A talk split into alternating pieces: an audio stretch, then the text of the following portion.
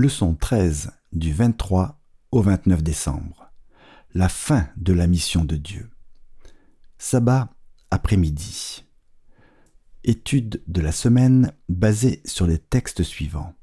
Apocalypse 1 des versets 1 à 7, 1 Pierre 2 verset 9, Apocalypse 14 des versets 6 à 12, Luc 11 verset 23, 1 Timothée 2 verset 4, et Apocalypse 21 des versets 1 à 4. Versets à mémoriser.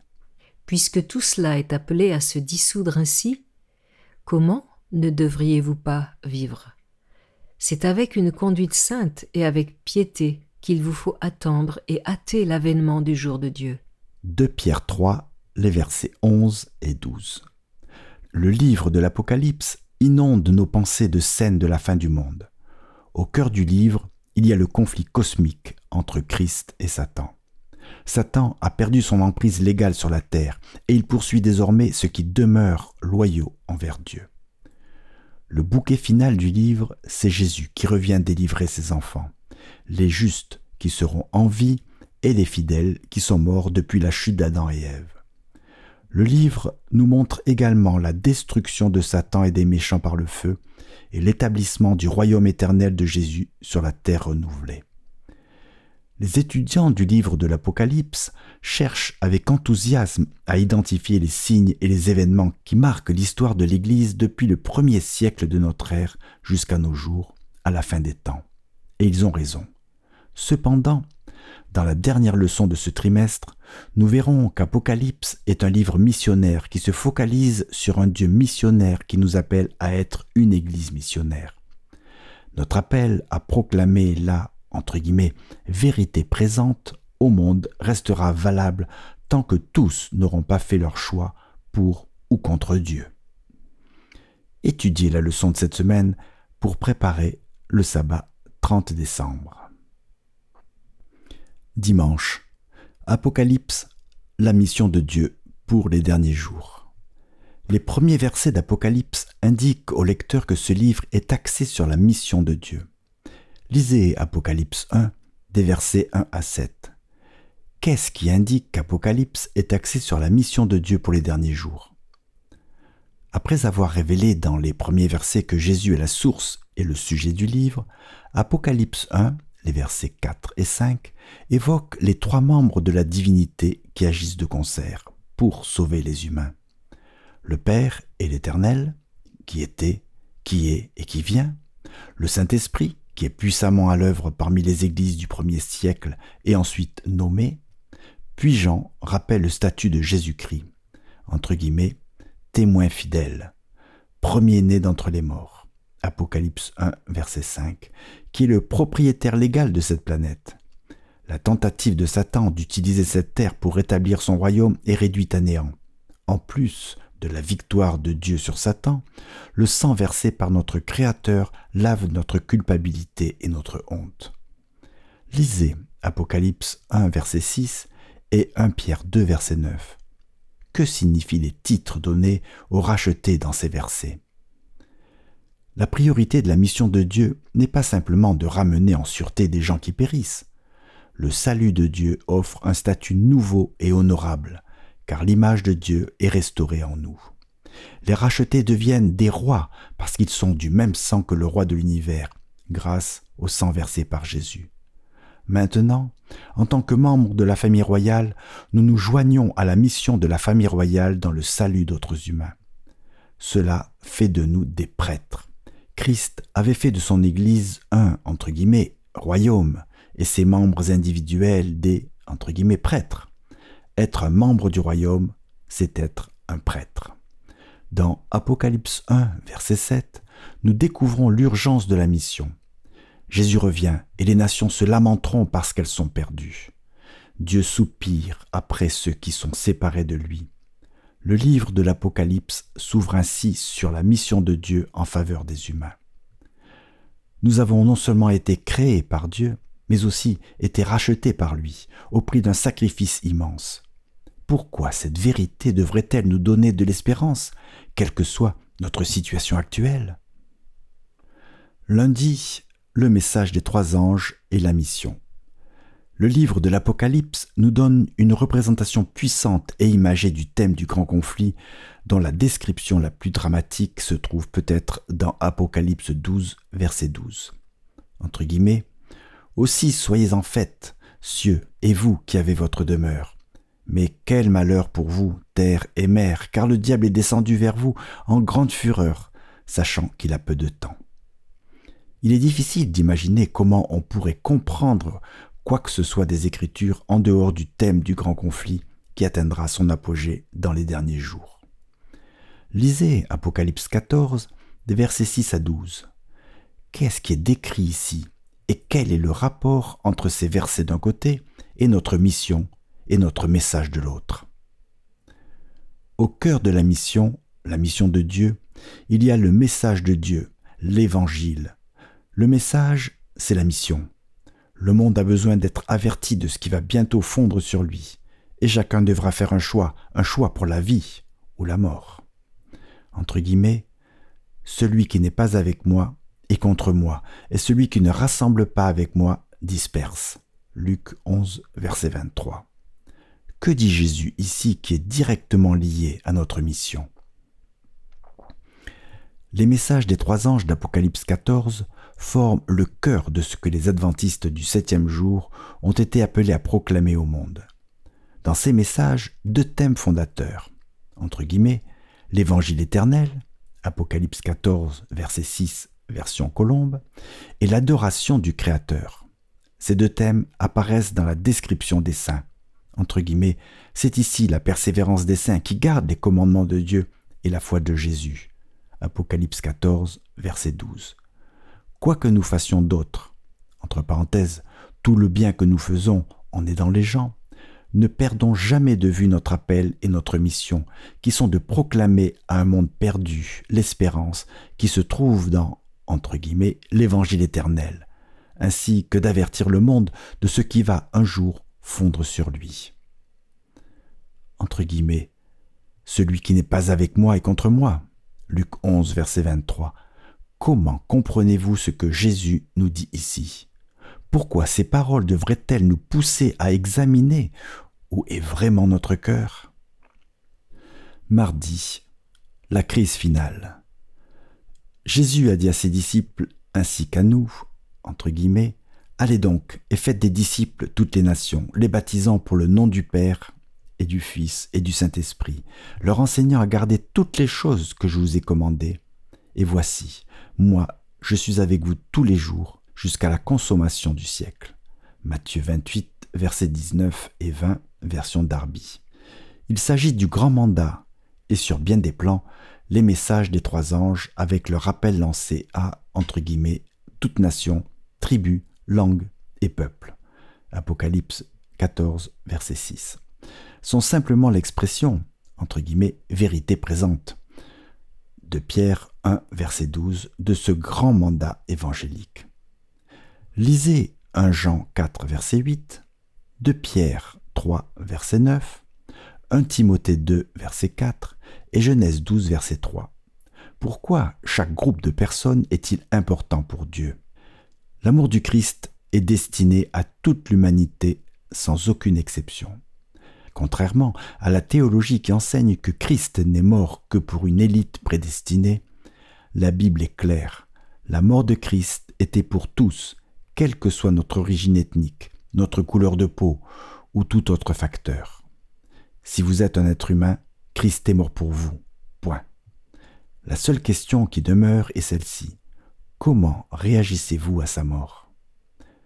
Quand Jésus reviendra, il n'y aura que deux camps ceux qui se sont soumis à l'autorité de Satan par l'intermédiaire d'institutions religieuses et politiques, comme le montrent Apocalypse 13 et 17, et ceux qui se sont pleinement soumis à Jésus-Christ, dont la foi est rendue manifeste par leur observation des, commandements de Dieu. Apocalypse 14, verset 12. Depuis le début, les humains ont eu des preuves de qui est Dieu et de ses voies de justice et d'amour. Romains 1, versets 18 à 21.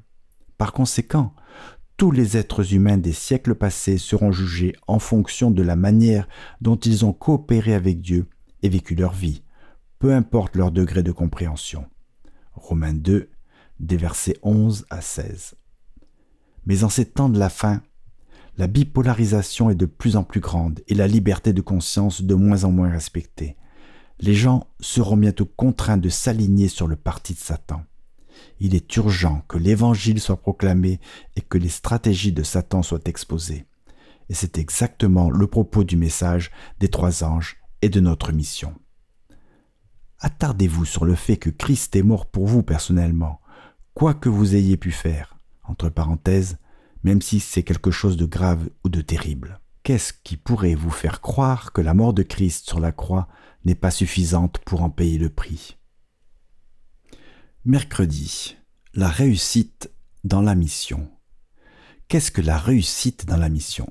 Nous pourrions être tentés de croire qu'il s'agit du nombre de baptêmes, de la taille des églises et des taux de croissance importants. Nous pourrions penser que la réussite consiste à toucher chaque tribu et groupe de personnes de la Terre avec la vérité en accélérant le processus à l'aide de la radio, d'Internet et de la télévision. Tout cela est très bien. Mais n'oublions pas ce que Paul a écrit à la communauté de foi de Corinthe.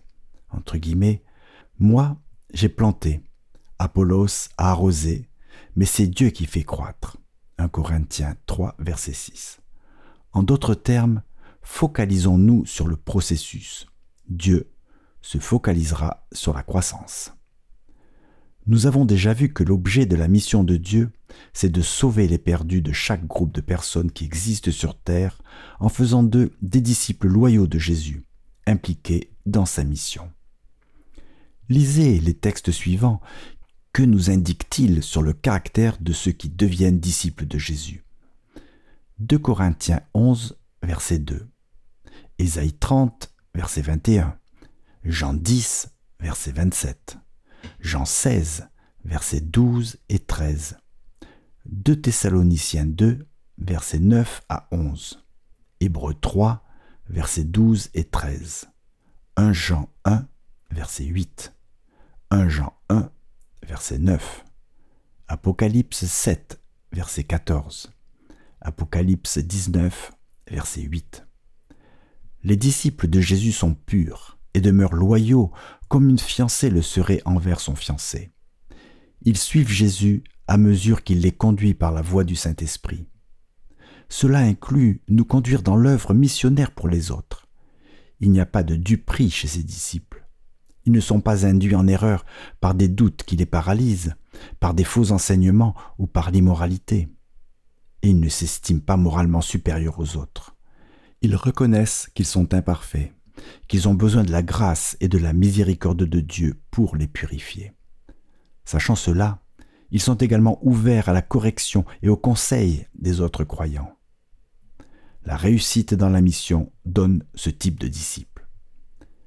Que signifie, entre guillemets, une vierge pure pour Christ? Corinthiens 11, verset 2 Comment, en tant que pécheur, être ainsi devant Dieu et inciter aussi les autres à devenir des vierges pures pour Christ.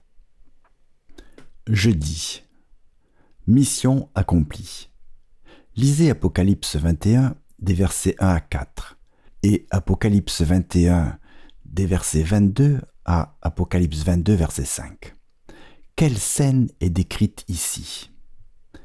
Quel merveilleux paradis que la nouvelle terre La mort et le péché auront disparu Satan et la méchanceté seront détruits.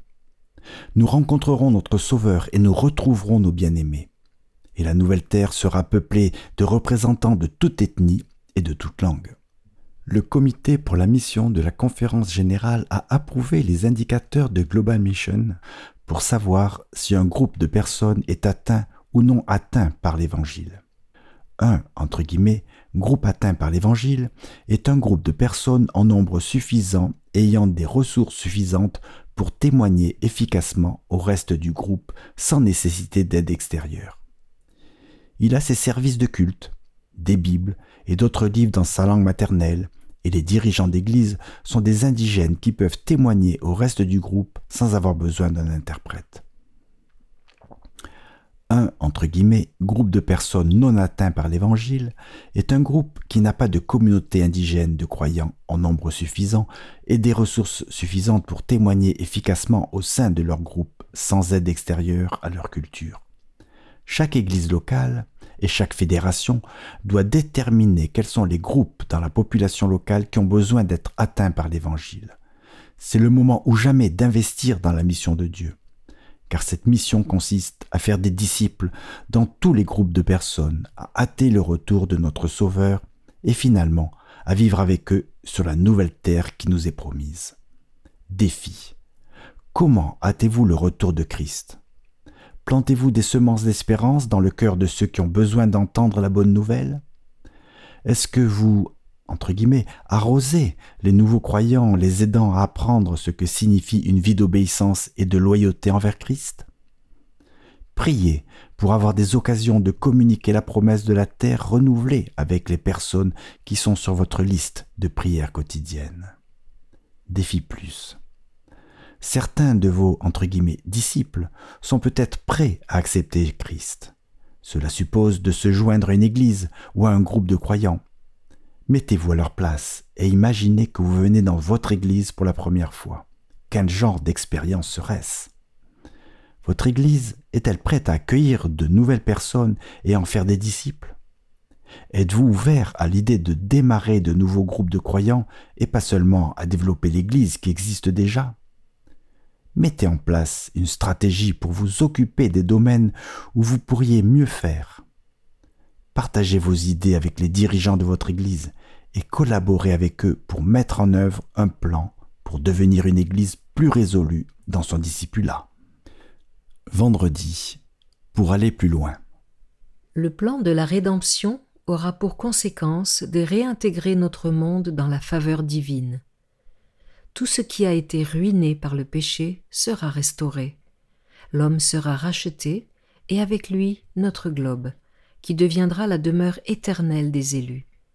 En vain, Satan aura lutté six mille ans pour en conserver la possession. Le but de Dieu sera atteint. Les saints du Très-Haut recevront le royaume, et ils posséderont le royaume éternellement au siècle des siècles. Hélène White, Patriarche et prophète, page 316. Mais avant que cela puisse devenir réalité, notre responsabilité consiste à nous associer avec Dieu dans sa mission, d'atteindre le monde avec le message d'avertissement, afin que les gens acceptent et participent à la promesse de recréation de Dieu. Il me tarde de voir de nombreux ouvriers au travail pour ceux qui ne connaissent pas les preuves de notre foi. Beaucoup ont reçu de grandes lumières en entendant les messages des trois anges, et ils devraient à présent proclamer ces messages dans toutes les régions du monde je souhaite faire ma part et ouvrir la voie pour que d'autres portent la lumière de la vérité. Puisse le Seigneur nous aider à nous revêtir de l'armure. Les croyants doivent s'unir dans l'œuvre solennelle qui consiste à délivrer le dernier avertissement au monde. Hélène White, lettre 390, 1907, non publiée. Tout au long de ce trimestre, nous avons étudié plusieurs aspects et questions liées à la mission de Dieu. Cette semaine, nous avons conclu notre étude en explorant les clés que donne l'Apocalypse pour comprendre à quoi ressemble une relation restaurée avec Dieu. Et le bouquet final de notre étude nous a donné une vision de la mission accomplie, la recréation et la restauration de la terre.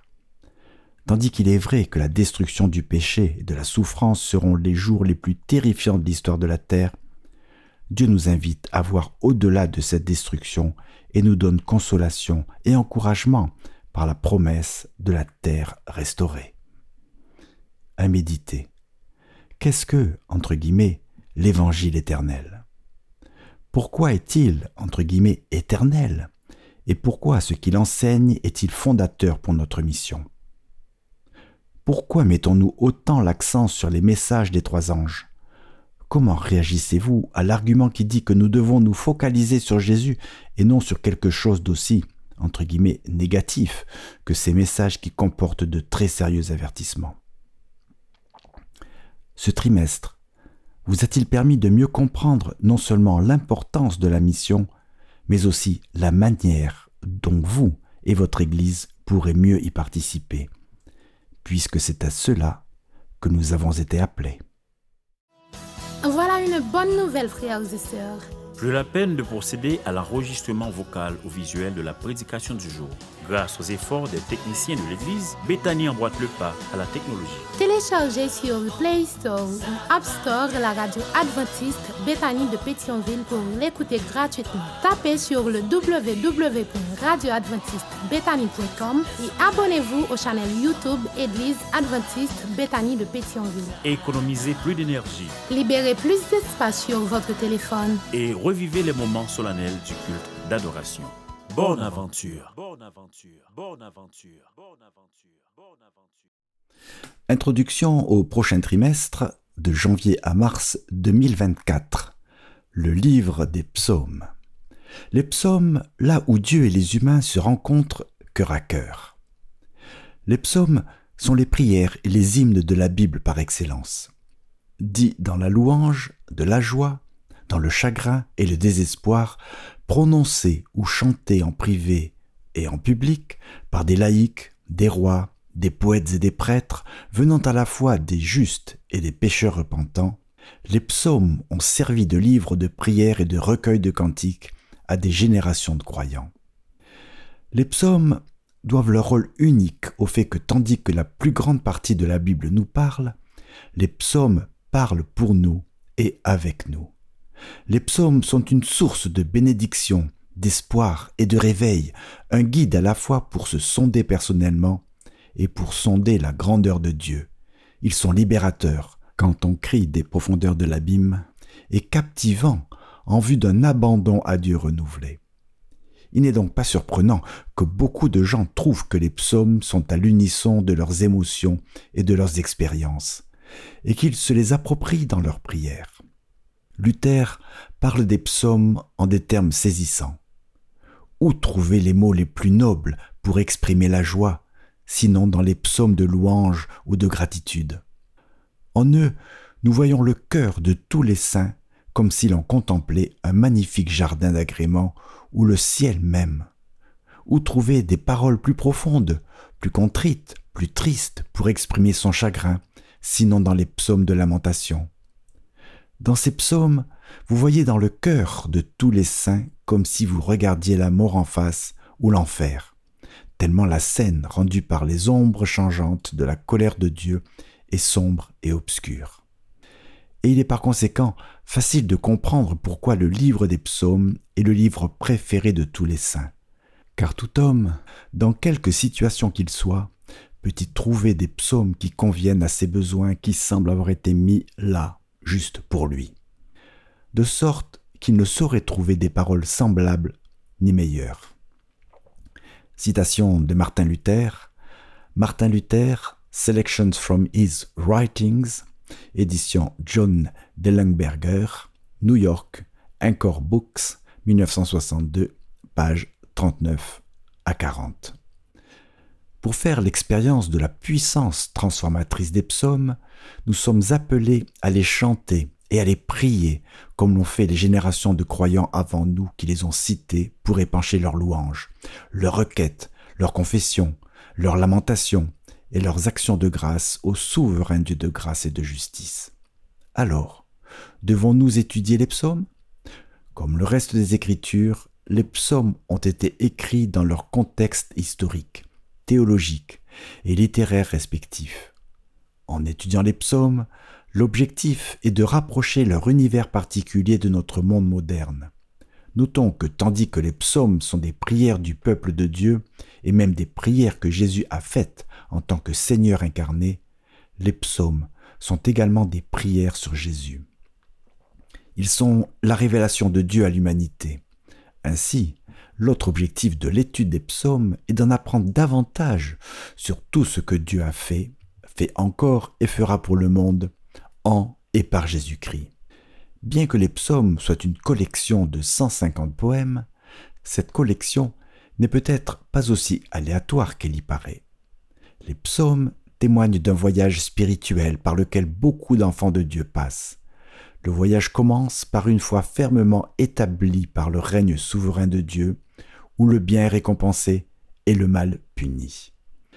À mesure que nous progressons dans notre étude, nous verrons ce qui arrive quand le monde ordonné de la foi est remis en question et menacé par le mal. Dieu règne-t-il? Comment les croyants peuvent-ils chanter le chant du Seigneur dans un pays étranger? Nous souhaitons et nous prions que les psaumes nous fortifient dans notre parcours de vie et qu'à travers eux, nous rencontrions Dieu chaque jour dans un cœur à cœur jusqu'au jour où nous verrons Jésus-Christ face à face. Dragoslava Santrak, titulaire d'un doctorat en Ancien Testament et rédactrice en chef de l'Encyclopedia of Seventh-day Adventist à la Conférence générale. Elle est l'auteur du volume consacré au psaume 76 à 150 pour le Adventist le Seventh-day Adventist International Bible Commentary.